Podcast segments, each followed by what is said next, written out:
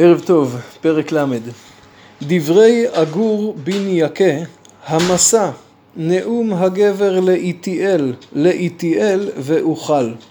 מיהו אגור בן יקה? יש המפרשים שזה אחד החכמים שהיה בימי שלמה.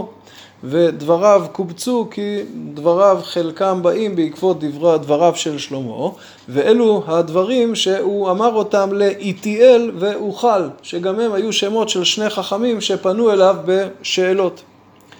יש המסבירים שהכוונה היא לשלמה. מדוע שלמה קרוי אגור בן יקה? כי הוא אגר את החוכמה ואז הקיאה. מה פירוש הקיאה הכוונה? העביר אותה, לימד אותה. מה פירוש נאום הגבר לאיתיאל, איתיאל ואוכל? זו חרטה של שלמה על חטאיו. שלמה אמר איתי אל. כאשר שלמה הרבה נשים, הרבה כסף וזהב, הוא סבר שהוא יכול לעשות את זה ולא לחטוא. איתי אל, אבל בסופו של דבר, איתי אל ואוכל, אני אוכל לעשות ולא לחטוא, ובסופו של דבר יתברר לו שהוא טעה, והדברים פה מכוונים כנגד זה, מיד נראה. כבר אנוכי מאיש ולא בינת אדם לי ולא למדתי חוכמה ודעת קדושים עדה מי עלה שמיים וירד? מי אסף רוח בחופניו? מי צרר מים בשמלה?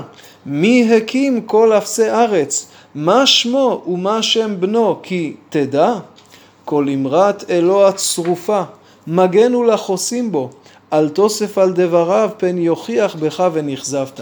הפסוקים הללו מתארים את החוסר, את הקטנות של האדם אל מול ריבונו של עולם. אני בראתי שמיים וארץ, האם מי הוא זה שאסף את הרוח ומי משיב את הרוחות בכל העולם כולו? מי צרר מים בשמלה? קיבץ את הים למקום אחד? מי ברא את הארץ? ספר לי, איך קוראים לו? איך קוראים לבן שלו? ודאי שאין אחד כזה. איפה אנחנו ואיפה ריבונו של עולם, ולכן המסקנה היא כל אמרת אלוה צרופה מגנו לחוסים בו, אל תוסף על דבריו, פן יוכיח בך ונכזבת. רוצה לומר אל יתיימר האדם לדעת, להבין ולשנות מדברי ריבונו של עולם, אלא תתבטל. זו כאמור מסקנתו של שלמה, אחרי שהוא חשב שבגלל חוכמתו הוא יכול שלא לקיים את דברי התורה, כי הוא לא יחטא, הוא לא יעבור על תכליתם, וטעה בכך. שתיים שאלתי מאיתך, אל תמנע ממני בטרם אמות. שתי בקשות יש לי, והם, שב ודבר כזב הרחק ממני, רש ועושר אל תיתן לי, הטריפני לחם חוקי. אני לא רוצה להגיע למציאות של שקר וכזב, ולכן תרחיק ממני עניות ועשירות. מדוע? פן אסבע וכיחשתי ואמרתי מי אדוני ופן יברש וגנבתי ותפסתי שם אלוהי. העניות והעושר שניהם עלולים להוביל את האדם לחטא. העני עלול לגנוב ולהישבע לשקר והעשיר מתוך השובע שלו יכחש ויבעט. אז תן לי לחם חוקי זה מספיק לי. אל תלשן עבד אל אדוניו פן יקללך ואשמת, אל תסגיר עבד שברח אל אדוניו. יש מסבירים שעבד הכוונה לעם ישראל. כשעם ישראל חוטא, אל תקטרג עליהם אל מול ריבונו של עולם. דור אביו יקלל ואת אמו לא יברך. דור טהור בעיניו ומצואתו לא רוחץ. דור מרמו עיניו ועפעפיו ינשאו. דור חרבות שיניו ומאכלות מטלעותיו לאכול עניים מארץ ואביונים מאדם. יש פה תיאור של ארבעה דורות, כל דור בחטא אחר. הדור הראשון מקלל אביו ואמו. הדור השני בטוח שכל מה שהוא עושה נכון והוא נשאר בלכלוך שלו ולא רוחץ ממנו כי הוא בטוח שהוא, מה שהוא עושה זה הדבר האמיתי. הדור השלישי חוטא בגאווה, והדור הרביעי כבר נושך ופוגע בעניים ובאביונים. יש פה מהלך. זה מתחיל מכך שמזלזלים בהורים, לא מוכנים לשמוע שום דבר, זה מוליד גאווה, ובסופו של דבר זה מוליד אכזריות. הגאווה מביאה לפגיעה באחר. מה ההקשר של זה? בואו נראה את הפסוקים הבאים. מפה ועד סוף הפרק יש פה כתבי חידה. לעלוקה. יש מסבירים שזה שם של חכם, ויש מסבירים שהדימוי הבא דומה לעלוקה שמוצצת דם בלי להפסיק. לעלוקה. שתי בנות הב הב, שלוש הנה לא תשבענה, ארבע לא אמרו הון. זו החידה. יש שתי בנות שכל הזמן אומרות הו"ו. הם שלוש שלא שבעות וארבע שלא אמרו הון. הכוונה היא זה התפתחות אבל הכוונה היא שתיים, שלוש וארבע שלא שבעות ורוצות עוד ועוד. מי הם? שאול ועוצר רחם. ארץ לא שבעה מים ואש לא אמרה הון. השתיים אלו השאול ועוצר רחם. השאול לא מספיק, לא מפסיק מלקחת מתים, הב אב. אישה שרחמה נעצר, לא מפסיקה לבקש בנים, הב הב. ארץ לעולם לא שבעה ממים, ואש תמיד ממשיכה לכלות ולא שבעה מכך. עין תלעג לאב ותבוז להיקת אם, עיקרוה עורבי נחל ויאכלוה בני נשר. עין שלועגת לאביה ואימה, סופה שתינקר. הפסוק הזה קושר בין שני החלקים הקודמים. בדורות שראינו, גם שם היה כתוב דור טהור בעיניו. אתה רואה, מה שאתה רואה בעיניך זה הדבר הנכון. מידה כנגד מידה. יש פה ארבעה עונשים. ארבעה עונשים שאינם לא שבעה. מי שחוטא בחטאים שהיו קודם, זה מה שיבוא עליו. כמו שאומר הפסוק האחרון, עין תלעג לאה ותבוז, שובה שתינקר. המילה המנחה פה זה העין, עין שלא שבעה, שרוצה עוד. העונשים הללו שלא שבעים יבואו ויאכלו ממנה. ומכאן לחידה הבאה. שלושה המה נפלאו ממני וארבעה לא ידעתים. השלושה וארבעה זה אומר שיש שלושה דברים מופלאים, הרביעי מופלא מכולם. ואלו הם דרך הנשר בשמיים, דרך נחש עלי צור, דרך אונייה בלב ים ודרך גבר בעלמה. הנשר ממריא ונעלם מנגד עיניי, הנחש בין הסלעים נעלם, האונייה מפליגה ונעלמת, אבל הדבר שנעלם יותר מכל זה דרך גבר בעלמה.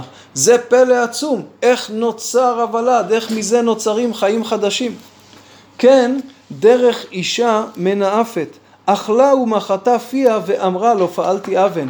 כלומר גם אישה מנאפת דואגת שזה ייעשה בצורה שנעלמת מן העין. כמובן שזה קשור לדרך גבר בעלמה. כלומר יש פה את הדבר הכי פילי, הכי נשגב, הפלא העצום הזה של יצירת חיים ואפשר לחלל את זה ולהתכחש לחטא שעושים. תחת שלוש רגזה ארץ ותחת ארבע לא תוכל שאת. תחת עבד כי ימלוך, ונבל כי יסבע לחם, תחת שנואה כי תיבעל, ושפחה כי תירש גבירתה. הנושא של החידה הזאתי זה אנשים שלא ראויים לשלטון ותפסו את השלטון. עבד שמולך, אדם שהוא נבל והוא שבע לחם, כלומר הוא במעמד גבוה, שנואה שהפכה לבעלים, והיא כרגע רוצה רק לנקום במי שפגע בה קודם, ושפחה שתירש גבירתה. כלומר, כל אלה ברגע שהם מגיעים למקום של שלטון, הרי יש פה בעיה קשה. ארבעה הם קטני ארץ, והם החכמים מחוכמים. יש ארבעה שהם קטנים, אבל הם חכמים ולכן הם מצליחים למרות שהם קטנים. הנמלים עם לא עז, ויכינו בקיץ לחמם. שפנים עם לא עצום, וישימו בסלע ביתם. הם מצליחים לבנות את ביתם בסלע הקשה. מלך אין לה הרבה, ויצא חוצץ כולו. בלי מלך הוא מסתער ופושט כולם כגדוד מרובה. סממית בידיים תטפס, והיא בהיכלי מלך. הסממית הקטנה מצליחה להיות בהיכלי מלך בלי שמוציאים אותה. מסבירים המפרשים שיש פה בעצם משל לשלטון. הנמלים, תיאור של הכלכלה. שפנים, תיאור של הבנייה. מלך הארבה זה הצבא. והסממית מעל כולם בהיכלי מלך זו השלטון.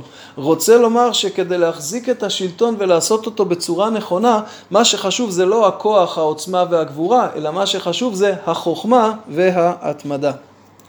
שלושה המה מטיבי צעד וארבעה מטיבי לחת. לאיש גיבור בבהמה ולא ישוב מפני חול, האריה צועד בפני כל החיות. זרזיר מותניים או תיש ומלך על קום עמו. גם פה שלושה והרביעי הוא הנקודה.